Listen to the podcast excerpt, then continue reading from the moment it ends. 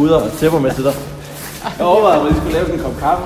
Det kunne godt være, at jeg havde kommet igen på mandag. Ja, præcis.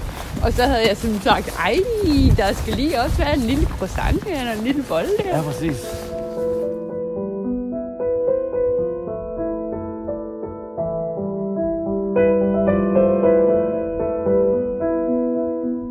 Altså, der kommer et smil på læben, fordi det er sådan lidt... Øh... Altså, og det tror jeg, det handler om hjælpsomhed. Altså, fordi jeg tror, der er nogen, der tænker, okay, nu står der to måske sørgelige sjæle. Godt nok stod vi og grinede og smilte og sådan noget, men sådan i sneen, i vejkanten, en mandag morgen, de skal have hjælp. Altså, det er nærmest sådan en undtagelsestilstand. Så jeg tror også, der kommer sådan noget... Altså, folk vil gerne hjælpe, og der er masser af sådan rapporter fra frivillig sektoren, der siger, at når man hjælper andre mennesker, så bliver man lykkelig. Eller glad, eller sådan føler mere meningsfylde i sin tilværelse.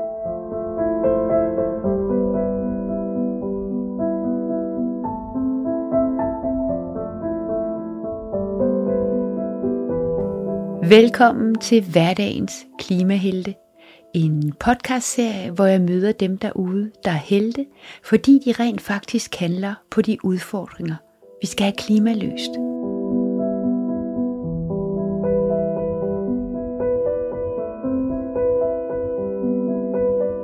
Jeg hedder Lene Aarhusen Fosgaard. Jeg er journalist, og jeg skriver og podcaster om mennesker i den grønne omstilling.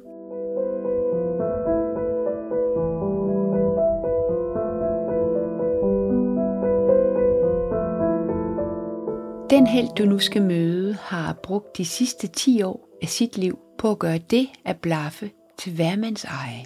Du skal bare bruge et papskilt, og snart kan du også stille dig ved et særligt vejskilt rundt i hele Danmark. Drømmen er at få fyldt de alt for tomme biler op og hjælpe folk der, hvor den kollektive trafik er kraftigt reduceret. Det hele giver så god mening, både klimamæssigt, men også medmenneskeligt.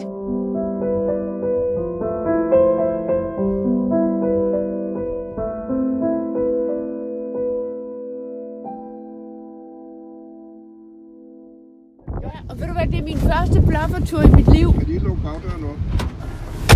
Carsten, han er jo totalt gavet, men jeg har aldrig prøvet at, at, andre, ja. at blaffe før. Nå, nå. Så Det er ikke, jeg vil nok sige, at jeg springer de fleste over. gør du det? Ja, dem, der står ved motorvejen, dem vil jeg ikke have op. Der kan du ikke vide, hvor langt de skal og hvad der sker. Der kan du ikke rigtig komme af nogen steder, vel?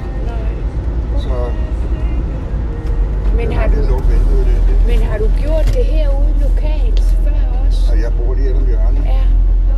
så ja. Så det er noget med, at du ser folk lige lidt andet, siger du. Du kan se Ja, sådan- det synes ja. jeg, man godt lige kan se. Ja.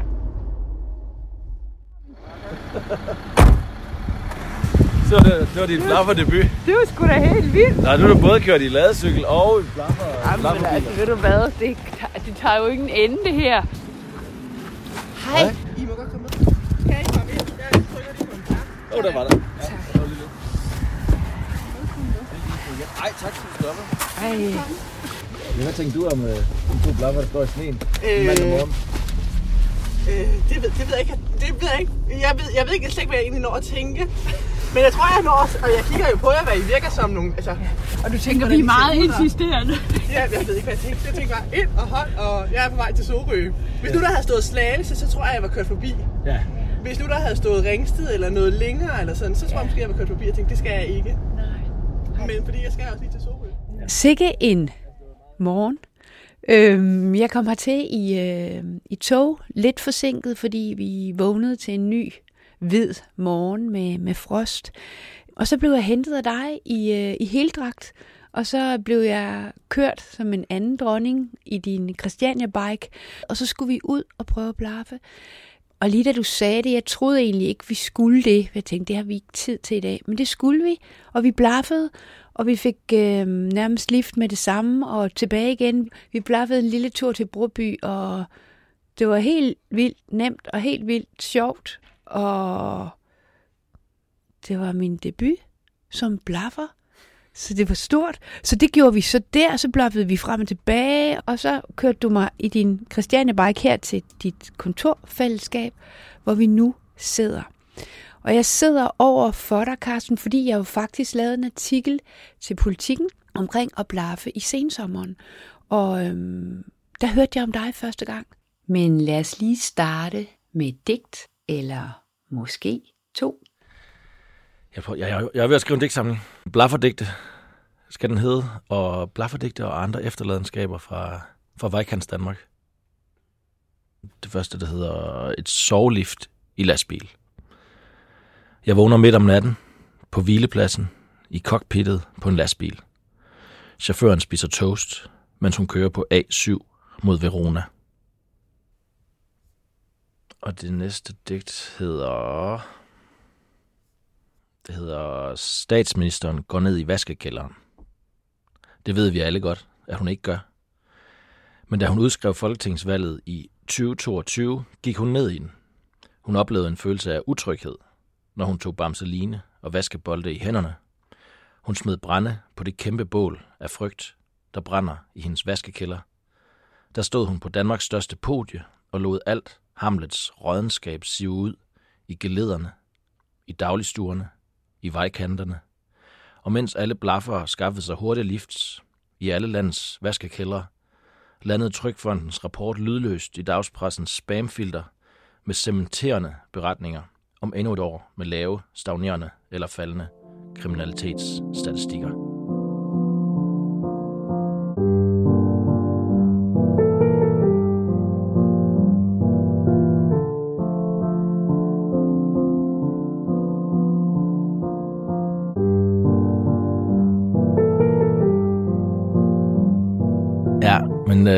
Mit navn er Carsten Tete, og jeg bor i Sorø nu her, som vi flyttede til for to år siden. Jeg har en, øh, en kone, to børn, to små piger, og vi boede i Nordjylland før, hvor vi var med til at starte en højskole. Øh, og før det, så har jeg, jeg tror, vi boede ni år i København og læste i Aarhus. Øh, både ni år, og ni år i, i Aarhus også. Men jeg er fra Tavlov, mellem Kolding og Fredericia. Altså, jeg har læst litteraturhistorie. Jeg er en bachelor i litteraturhistorie, så jeg kan med i oplevelsesøkonomi, som er sådan en kreativ projektlederuddannelse. Idéer og kampagner. Altså mit perspektiv er, er sådan sociale, grønne, kulturelle projekter for at gøre verden federe, vildere, grønnere, mere social. Og grunden til, at jeg jo øh, kontaktede dig dengang, hvor jeg skulle skrive den her artikel om, om at blaffe, det var jo, at jeg blev gjort opmærksom på det, du har sat i verden. Vil du fortælle os noget om det? Jamen altså, jeg har, jeg har blaffet i, jeg tror, 20 år efterhånden. Og så for 10 år siden, der, der, der startede jeg Blaffernationen sammen med, altså det var sådan en kælder i København, jeg tror det hed Mellemrummet.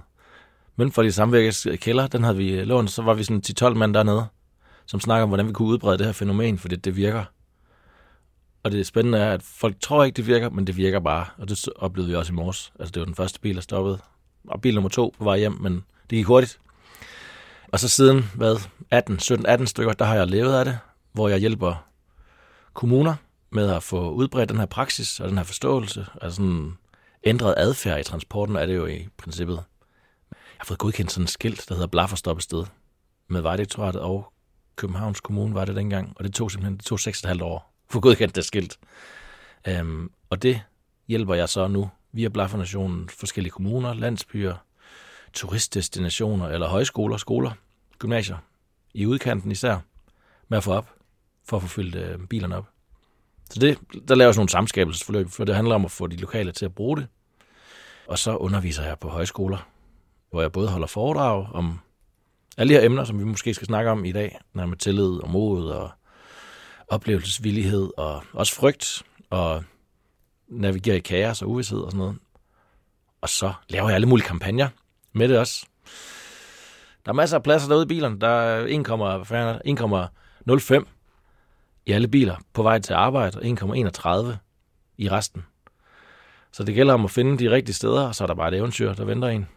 Og så er det jo, der kan man sige, hvis man lader sin bil stå derhjemme, så sparer man jo den CO2. Jeg skal simpelthen lige tilbage til det her fænomen at blaffe. Fordi jeg synes ikke, man ser mange af de her blaffer rundt omkring. Jamen altså, hvor skal man starte? Altså, det er jo, det er jo klart, det startede sådan historisk. Det startede jo, da bilen blev opfundet. Eller sådan, så var der nogen, der havde råd til det, og andre, der ikke havde råd. Og så deles man om, om den plads, der var, og de samtaler, der var.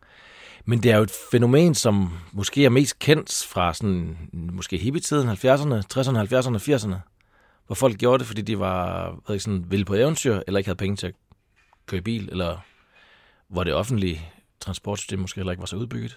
Og det var jo måske også storhedsperioden, der fra 60 til 80. Så du har ret i det der med, at altså, sådan, der, er ikke, der er ikke så mange blaffer derude nu. Men det, altså, det er jo det, jeg gerne vil ændre med blaffernationen. Det der med sådan, okay, prøv lige at se, hvor nemt det er. Altså, man bliver glad i lovet af det. Så der er både det der med... Altså, det kan noget. Altså, jeg kan huske, jeg, jeg startede med blaf, fordi der var en, en god ven, jeg havde, som havde været på efterskole i, altså i Ry, Gammel Ry, som sagde, okay, det Carsten, det er noget for dig, det her. Og jeg boede i Aarhus, og havde venner fra højskolen i København, og fik kærester i København, der boede i Aarhus og sådan noget, og så man ville gerne frem og tilbage, og det var dyrt. Og så prøvede jeg at og så gik det bare så nemt. Så i starten var det egentlig for at spare penge. Øh, men jeg synes ikke, det er sådan noget nasse. Det kan vi måske også komme ind på lidt senere. Men, sådan, øh, men så fandt jeg ud af, at det kunne noget andet. Man mødte jo alle mulige mennesker, som havde en anden baggrund end mig, og dem mødte man i det rum, og hvor man havde en virkelig god snak med folk, fordi det der samtalerum i bilerne er, er ret fantastisk. Altså det er nærmest sådan en skriftestol, hvor man, sådan, man sidder og kigger lige ud, man skal det samme sted hen, så samtalen den flyder lidt bedre, så jeg, altså, jeg er blevet, altså jeg har været op med så mange forskellige folk, altså hvor man blev, altså, føler jeg blev sådan et, et, et klogere menneske af at blaffe, fordi man finder ud af, hvem der er derude. Du har lavet et blaffe-laboratorie, sådan dit eget lille laboratorium. Vil du prøve at, at fortælle om det? Altså de der stoppesteder, de er ude i syv forskellige kommuner nu. Og det første spørgsmål, jeg får, det er jo altid, når virker det? Har du noget statistik på det? Er der noget data? Og hvor lang tid står man og venter? Og alle de der spørgsmål. Og jeg synes også, det er jo en, i princippet en pointe, at man ikke kan kontrollere verden. Og man ikke kan kontrollere det her. Og det er en meget smuk pointe, synes jeg. Men samtidig så ved jeg også godt, at det virker. Så jeg prøvede sådan lidt systematisk at sætte mig selv en udfordring. Altså det var da jeg boede i den der lille landsby Torp Strand oppe i Nordjylland, og så havde jeg et kontor ude på en, en anden landsby, der hed Bjerget, hvor der var 14 kilometer. Og så tænkte jeg, lad os lave det her. Altså jeg lavede mit eget sådan grønne laboratorium, hvor jeg testede det. Formålet var egentlig at undlade at køre i min egen bil alene. Så jeg måtte jo gerne, eller jeg, jeg måtte jo godt tage den, men sådan, jeg prøvede at lade være. Men sådan det der med sådan, arrangere med naboerne, man kørte sammen, eller cykle, blaffe, så meget man nu kunne. Så jeg samlede statistik på, hvordan man gjorde det der. Der var 14 km. Der var sådan 4 km op til den nærmeste landsby, hvor jeg lavede sådan et, ofte lavede sådan et stop, og så blaffede de sidste 10 km ud af hovedvej 9, ud mod Tisted. Jeg skulle minimum være ude fra klokken halv ni om morgenen. For ellers var de der 160 mennesker, der boede i landsbyen. Der var mange af dem kørt. Øh, så skal jeg jo lidt en bil til at få et lift. Så øh, cool nok, jeg må lidt tidligt op.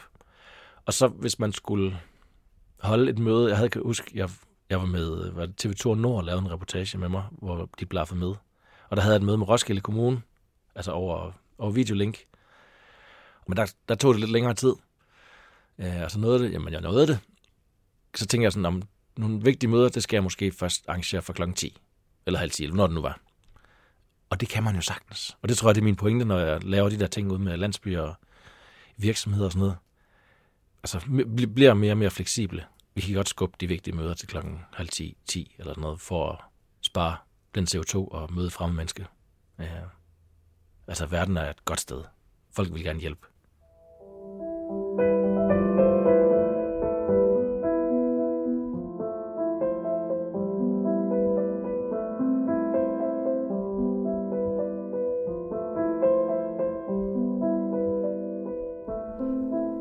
brugte øh, ordet anases, sagde du, det kan være, at vi kommer ind på det senere, og det er jo sådan et, åh, det er sådan et tagligt ord, Yeah.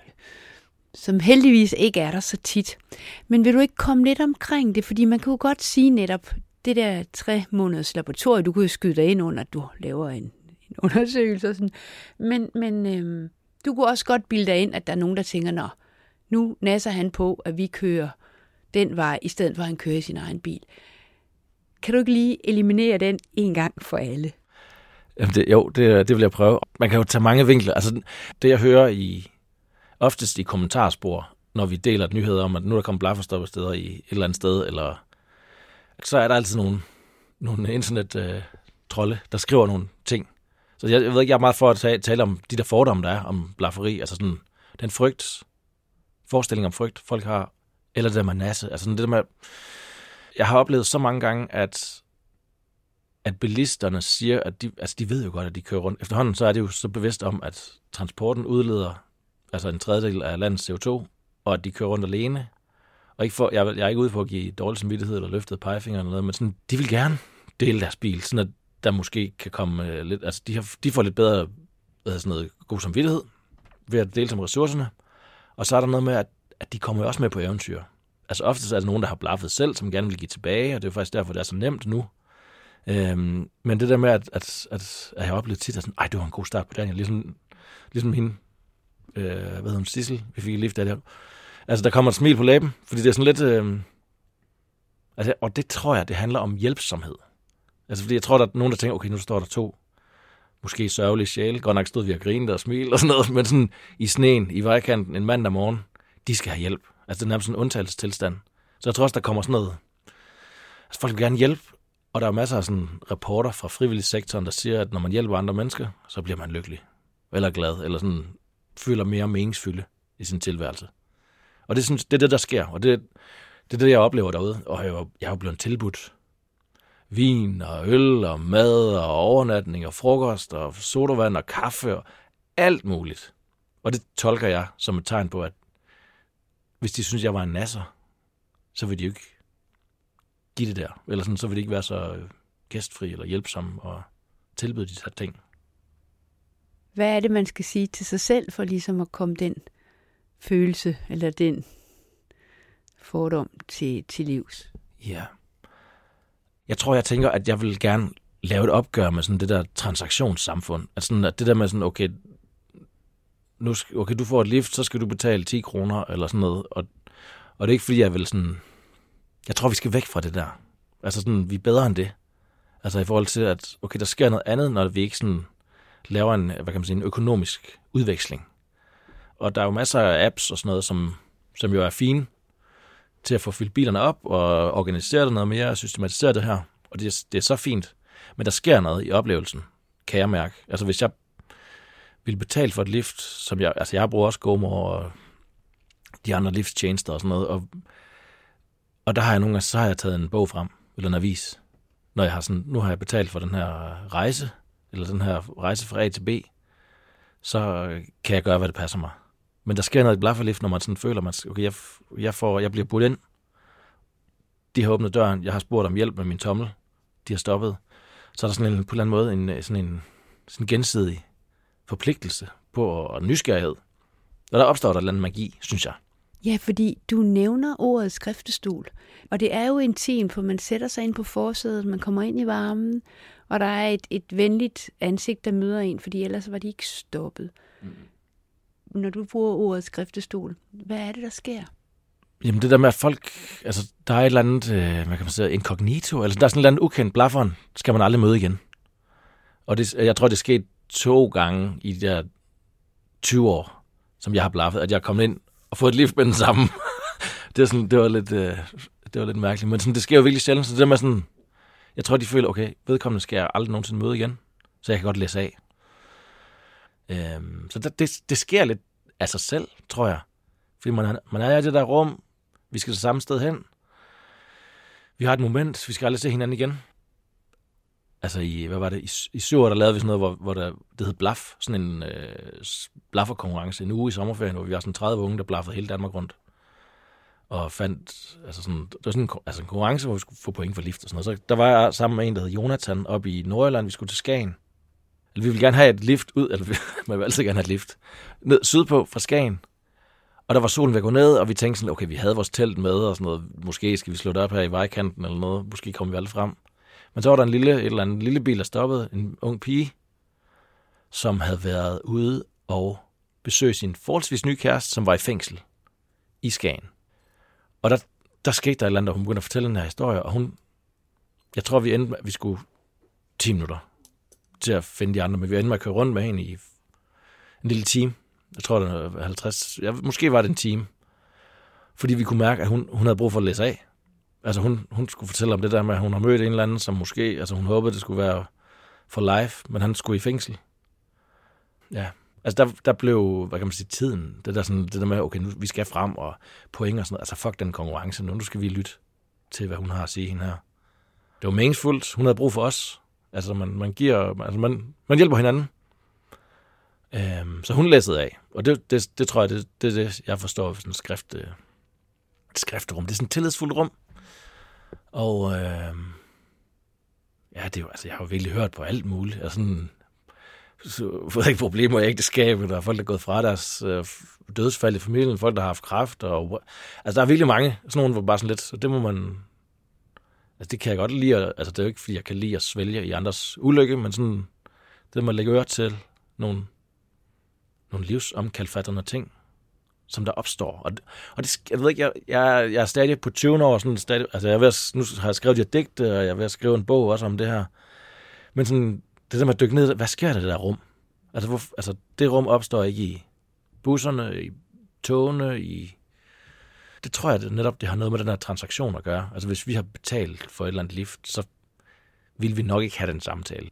Jeg tror, der sker noget, når vi sådan går åbent, nysgerrigt, forundringsparat ind i det der fælles rum øh, for en stund, som er momentan, tror jeg er vigtigt. Det, det er midlertidigt. Det er vi er ukendte. Vi er ikke, vi har ikke, jeg har ikke logget ind på en eller anden app, hvor jeg har registreret mig, så hun kan finde mig igen, eller vedkommende, kan, jeg kan finde hende, eller sådan. Vi er, vi er ukendte, men vi er, vi er stadig medmennesker, eller man kan sige. Men når du sådan har haft et eller andet liv, hvor du føler, der har været den her forbindelse, den her resonans, hvad giver det for en følelse i kroppen? Jamen, det er sådan svært at beskrive, for det er, det er sådan en eller meningsfylde. Jeg plejer også at bruge sådan lidt store ord om det her, altså, sådan, altså store begreber om tillid og sådan, men sammenhængskraft, tror jeg beskriver det meget godt. Eller sådan forbindelser mellem mennesker. Altså, vi render rundt i vores små enklaver af hverdage. Altså, bor i en eller anden opgang, hvor man nærmest ikke kender sin nabo, eller bor i et hus med en høj hæk, og hvornår møder man fremmede?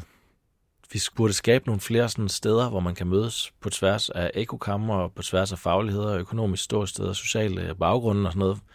Jeg får sådan en følelse af, at jeg, altså, der er en forbindelse mellem mig og folk rundt i landet, hver gang jeg blaffer, og at vi måske ikke er så forskellige. Det er måske det. Altså sådan, man hører så mange historier om sådan, okay, muslimerne, eller nogen, der bor på landet, eller københavnerne, eller altså sådan, vi, vi sådan kategoriserer hinanden, eller sådan i de der kasser. Og dem, de bliver fuldstændig opløst. Du spreder også nogle ringe i vandet, når du blaffer. Klart. Helt sikkert. Altså hvert lift. Altså hvis jeg gør en god figur, eller hvis jeg, altså ikke fordi jeg tænker sådan, nu skal jeg præstere i det rum, eller sådan, jeg opfører mig ordentligt, eller sådan, og er nysgerrig og venlig og taknemmelig, og sådan, og det gør jo forhåbentlig, at, at de vil samle det næste op også.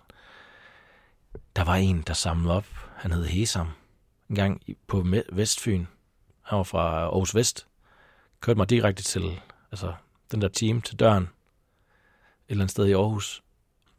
Nu, han havde opfordret sine venner til at samle blaf op. Og så fik jeg alle mulige historier fra både Hesam, men også alle hans venner i Aarhus Vest, om at, altså nu har jeg samlet, Hesam siger, at jeg skal samle blaffer op og sende billeder til dig. Altså så sendte han så ind i Blaffer Nations inbox. Og det, jamen det er jo, det skaber, altså et lift, altså det skaber ring i vandet. Hvad vi sætter i verden, og hvordan vi, hvad kan man sige, reagerer og er.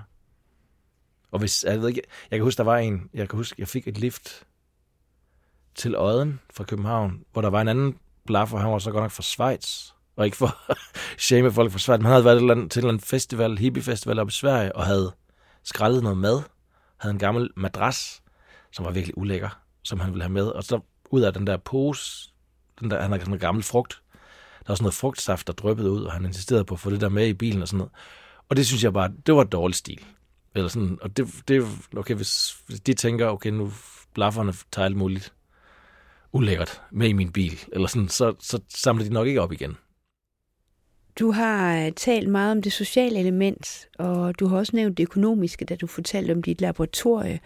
Og så øhm, har du også i den grad berørt det her miljø- og klimavenlige aspekt. Altså det at bruge tomlen som den klimavenlige transportform. Før jeg vil bede dig fortælle lidt mere om det, øhm, så spørger jeg jo altid min klimahelte om deres grønne vendepunkt. Om der er sådan et tidspunkt i livet, hvor, hvor det gik op for en, at øh, nu ser verden anderledes ud, og nu må jeg være anderledes i den. Lidt engang jeg var færdig med at færdig på universitetet, der fik jeg et job i Verdens Skove, hvor jeg skulle være, hvad kan man sige, rejse, jeg skulle være rejsekoordinator i deres rejseprogram, Nature Tours. Nature Tours, det handlede om bæredygtig turisme. Og vi sendte jo unge på sådan en sprogskoleophold og hvad hedder sådan noget, på frivillig rejse, jeg ved ikke, frivillig, frivillig ophold i regnskoven, altså sendte ud, sendte ud på projekter i Syd- og Mellemamerika, hvor de jo fløj ud og skulle arbejde med regnskoven, og de skulle arbejde i regnskoven, og de skulle hjælpe med at øh, hvad sådan, hjælpe de lokale med at bevare regnskoven. Men samtidig skulle de flyve derud. Altså det der, man blev introduceret til, hvordan de arbejder med regnskovsbevarelse, hvordan de arbejder med, altså også de dilemmaer. Altså skal man flyve ud i regnskoven? Altså hvor, altså hvor lang tid skal man være ude, og hvor meget formidlingsarbejde skal man gøre, når man kommer hjem for at ophæve den, øh, den CO2, man har udledt på det, og altså, der, der var alle mulige dilemmaer, og hvor meget regnskov, der blev fældet. Der tror jeg, jeg blev sådan oplyst. Det er et kæmpe felt, det her. Altså, så var jeg uddannet i oplevelsesøkonomi, og sådan, altså, det var sådan en, hvad kan man sige, en, en akademisk kærespilot, så sådan, jeg var også, altså, det må jeg kunne bruge til noget, det her, og der tror jeg, det gik op for mig, det der med sådan forbruget, og så der med sådan ressourcebesparelsen, og så tror jeg, det gav mig en, en bevidsthed om, at lad os prøve at skære ned på det forbrug. Og det tror jeg har præget min, min væren i verden. Lige siden det der med sådan, okay, så blaffer jeg, så har jeg, har jeg skrællet de sidste fem år måske, også sådan indimellem. Og det der med at bytte tøj, låne tøj, købe brugte tøj, altså det, det har sådan stevet ind, og sådan med alle de dilemmaer, der er med gavegivning og familie, og hvordan håndterer man alle de der ting, som, hvor der kommer nogle clashes rundt omkring, fordi man, eller fordi jeg er måske, jeg ved ikke, om jeg er rabiat i forhold til sådan, prøver virkelig at være med at køber ikke nye ting, eller sådan, det prøver at undgå det så meget man nu kan. Hvis man gør, så skal det virkelig være nogle ting af god kvalitet, eller ja. Altså jeg tænker meget, at det jeg arbejder med, det er jo grøn omstilling, eller grøn adfærd, adfærdsændringer, grundlæggende. Altså det er jo svært at ændre sin transportadfærd, hvis man har kørt rundt i bil hele sit liv, agtigt. Du har en øhm, aversion imod biler, i hvert fald biler, som bliver alt for lidt bemandet. Det er jo et, et smadret smart transportmiddel, men lige nu har vi sindssygt mange biler på vejene, og der kommer bare flere og flere. Og det kan godt være, at der kommer flere og flere elektriske biler, men vi skal gerne faktisk reducere vores bilpark.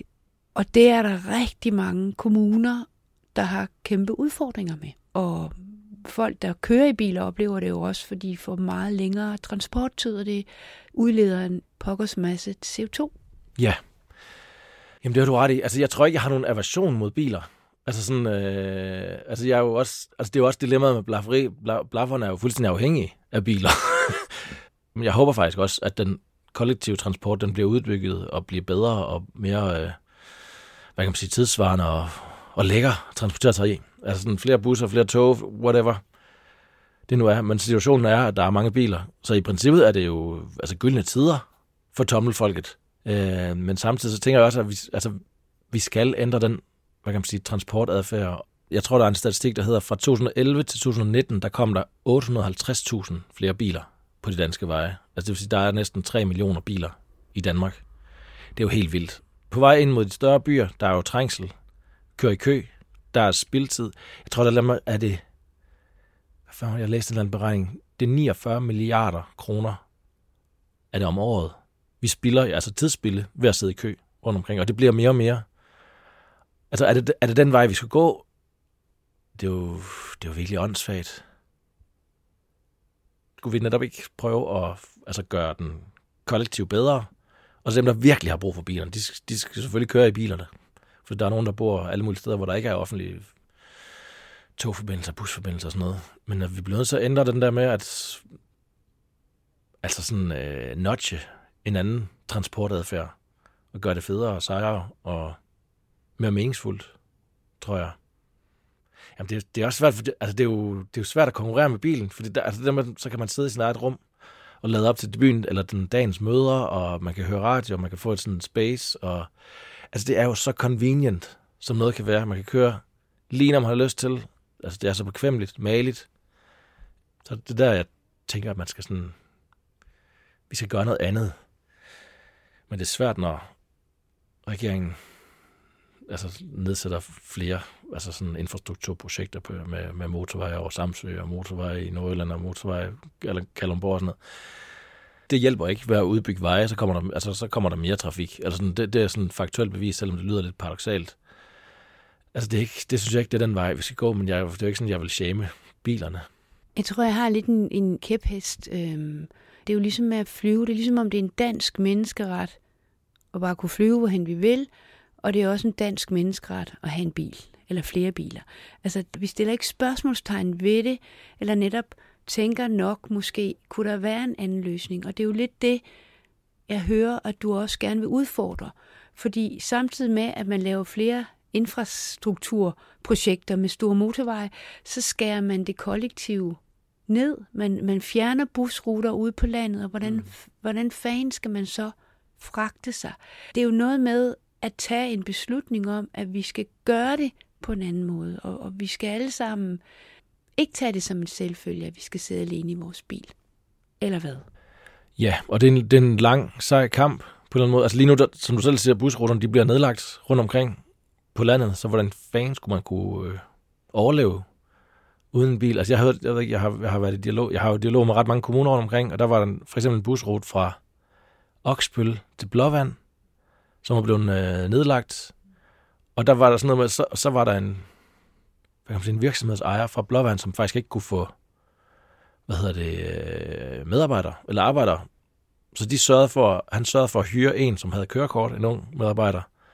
De boede ofte i Varde eller noget. Sådan at, altså virksomheden selv arrangerede, altså, jeg ved ikke, øh, kørsel for, for medarbejdere, som var altså under 18.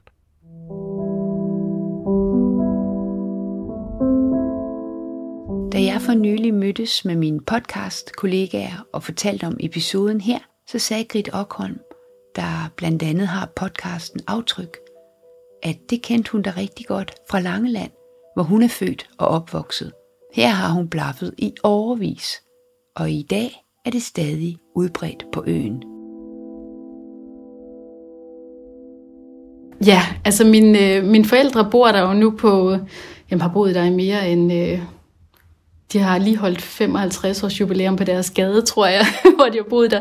Og i dag, der har min mor så fortalt, at der er kommet det her fantastiske initiativ med nogle lokale ildsjæle, der har fået, øh, fået gjort den her blafferordning tilgængelig på Langeland. Og det foregår faktisk med sådan nogle flyers, som bilerne sætter i deres ruder, som man kan printe ud og sætte i sin rude, som siger, jeg samler blaffer op. Øh, der er en taxa eller et par taxaer, men jeg tror maks der er to på Langeland. Og hvis man ikke lige er den heldige, der får den, og bussen er kørt der klokken 6 eller 8, hvornår den afhængig af, i hvilken ende af, af Langeland man bor, eller hvor man skal hen, jamen så er der simpelthen brug for nogle alternativer. Og der er der så kommet den her, de her flyers i ruden, og der har været skrevet en masse om det, formidlet en masse fra de her to, øh, det her ægtepar, som har været initiativtagerne til at få det gjort meget synligt på, på øen.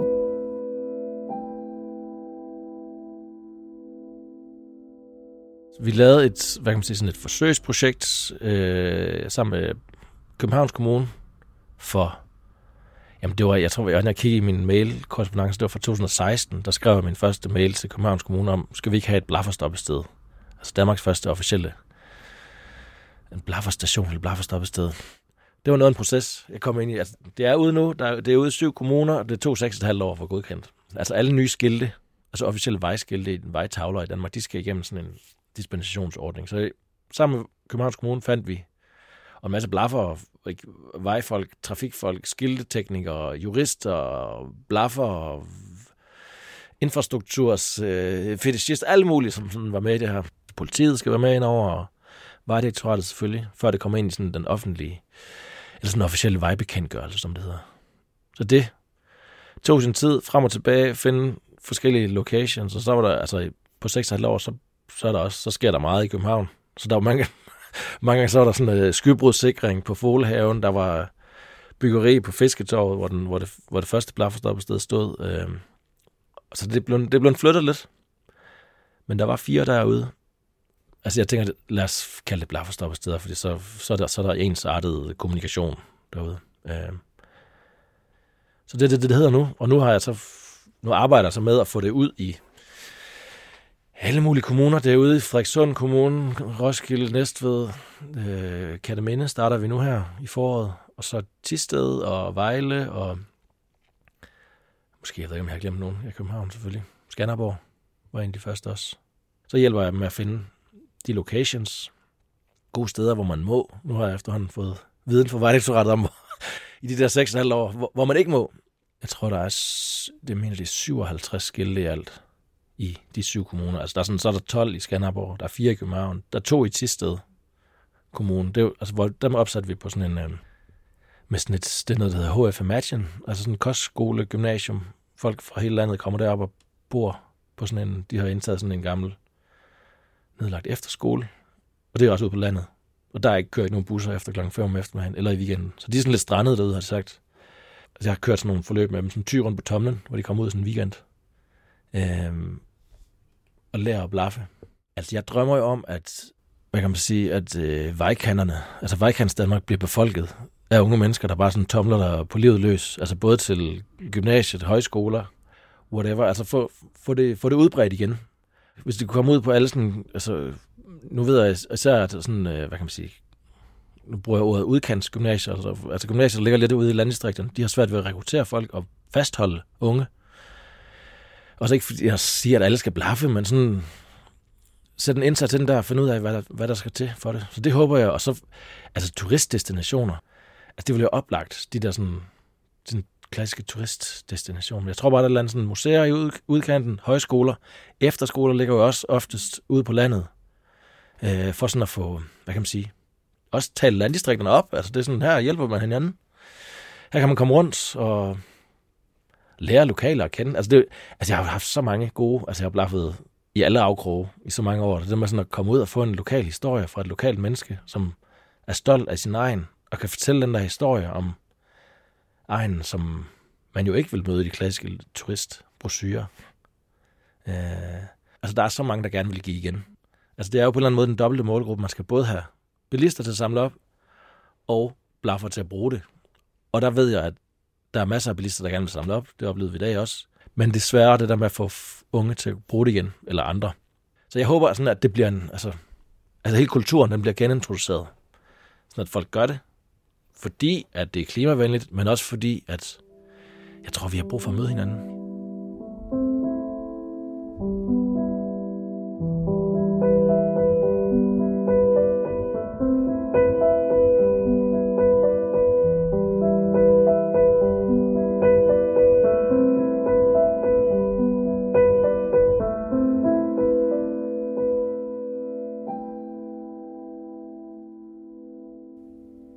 Hvad er de forløbige øh, sådan tilbagemeldinger på de skilte, der så er oppe? Så det er derfor, jeg gerne vil lave alle de der forsøg, hvor jeg faktisk viser det. Altså demonstrationslaboratorier, tror jeg, jeg kalder det, eller beviskampagner. Altså jeg lavede for eksempel noget med Ry Højskole, har gjort et par gange nu, hvor de, der tog jeg dem med ud at teste blaffestopstederne i Skanderborg Kommune, hvor vi bare så først, der, ja, vi gjorde det to forskellige gange, hvor den, den sidste gang, der tog vi altså 12 mand afsted og blavede fra det samme sted. Fra Ry til Skanderborg. Altså for at vise, altså for at kunne samle statistik op, og der var vi alle sammen væk på 11 minutter.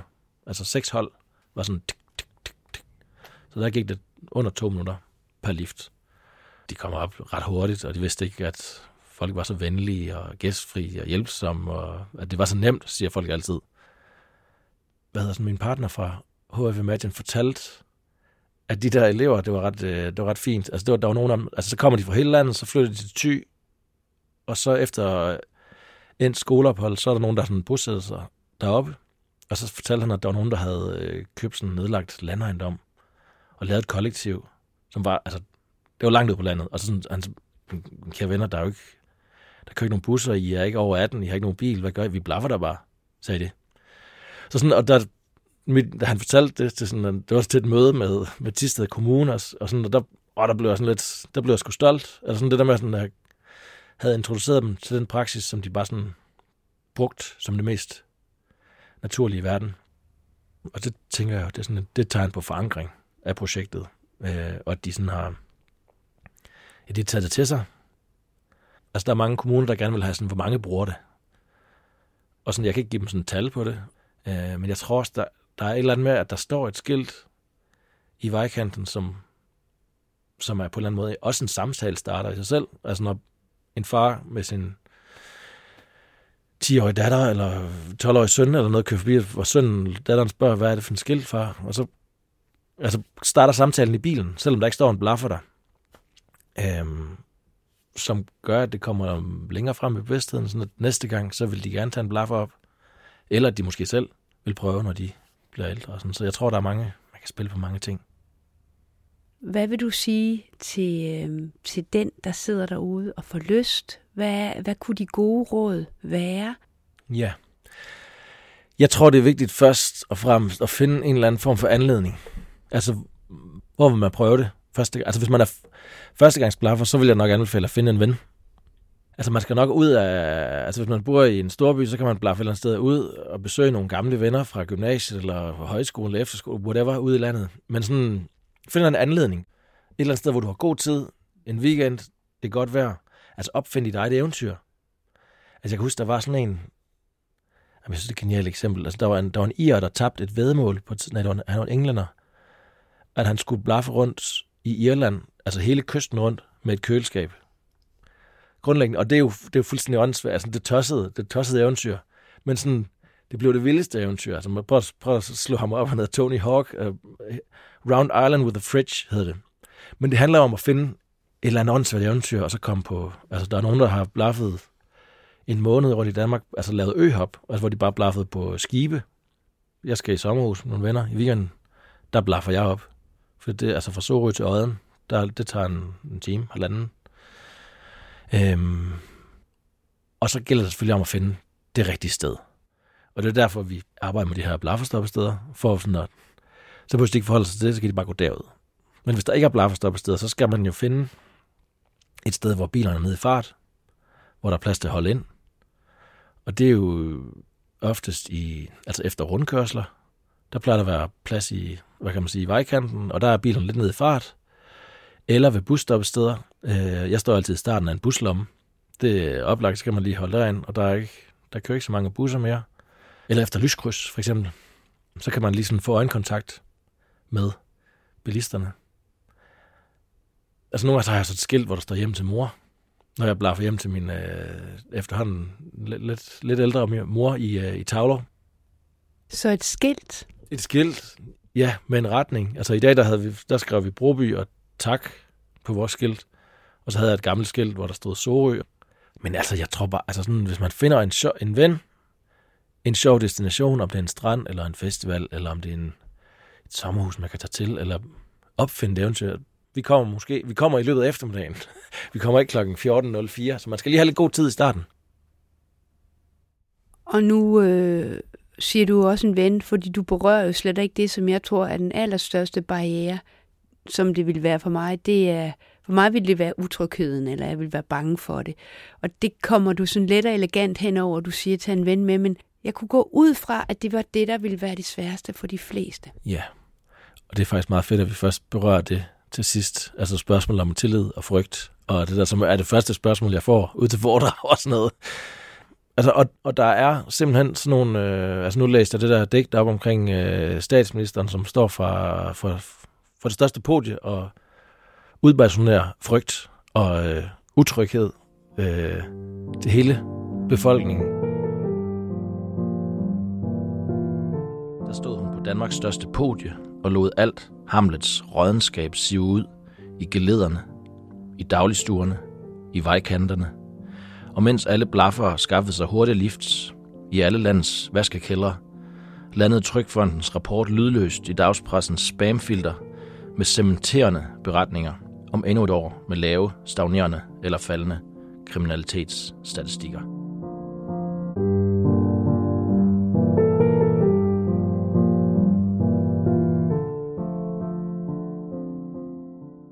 Altså folk tror, at verden er, er dårligere, end man regner med. Altså, øh, fordi man læser forsider i øh, aviser, altså man slår op på DR's nyhedsapp, altså så får man jo nøjer på.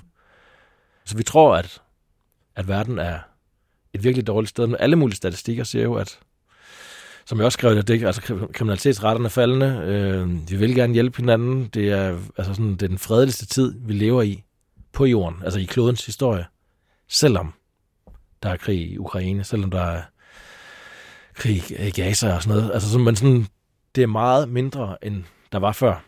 Øh, vi hører bare mere om det, altså på alle platforme, 24-7, og det, jeg tror bare, det manifesterer sig i vores øh, bevidsthed, at sådan, ej, vi skal også passe på, og vi hører også lige om, og man, altså sådan, jeg, jeg hører så mange gange, sådan, når man, jeg ved ikke, hvorfor jeg stopper, men for man hører jo så meget. Men du er stoppet, og der er sådan en instinkt, som gør, at folk stopper. Hvad hvis man nu siger, at man har, der er en, der er stoppet op, og man bliver utryg og tænker, nej, det vil jeg ikke alligevel. Et godt råd. Jeg synes, det er så vigtigt at stole på sin mavefornemmelse. Og det siger jeg virkelig også til alle de elever, som jeg sender ud og blaffe i landet. Sådan, altså, stol på mavefornemmelsen. Og hvis man nu åbner døren, og man ikke føler sig tryg, ja, altså det kunne være alt muligt. Der, der ligger folk sidder med en bajer, øh, eller der lugter alkohol, eller der lugter pot ind i bilen, eller folk har et flakkende blik. Man kan jo sige, tak fordi du stoppede, jeg vælger at tage en anden bil. Og så ikke sige mere. Man kan komme nogle begrundelser, man kan også komme med en begrundelse, at jeg har lige hørt fra min kusine, hun er lige i nærheden, og hun kommer nu her, så jeg vælger at tage med hende. Beklager ulejligheden. Så må man finde på en, en nødløsning, eller jeg har hørt fra vores venner, de samler sig op lige om lidt, fordi de har også fået et lift af en anden, der er plads. Vi vil gerne køre sammen med dem. Vis høflighed, og anerkende, at de jo faktisk har stoppet, og gerne vil hjælpe. Så spørgsmålet er, om man skal indrette sin tilværelse efter den ene unikke historie, at man potentielt set kunne blive overfaldet, slået ned, whatever. Ellers skulle man indrette sin verden efter, at der er så mange, der gerne vil hjælpe en. Så der er så mange ting, man kan... Jeg, man, jeg, kan, jeg kan blive kørt ned her, eller jeg kan få et hjertestop lige om lidt. Men det kan ikke gå og indrette min tilværelse efter. Og bilisterne, som jo er totalt øh, nødvendige for, at man kan gennemføre en blafning. Hvad vil du sige til dem, der måske ikke har taget en blaffer op før?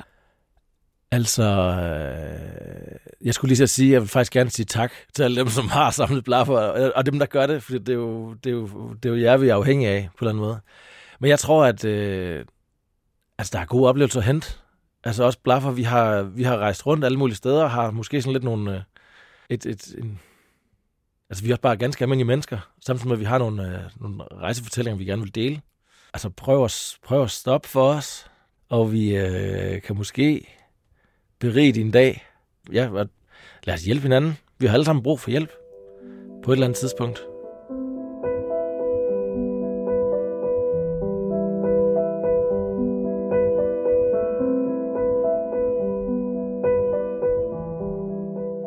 Tusind tak til Karsten.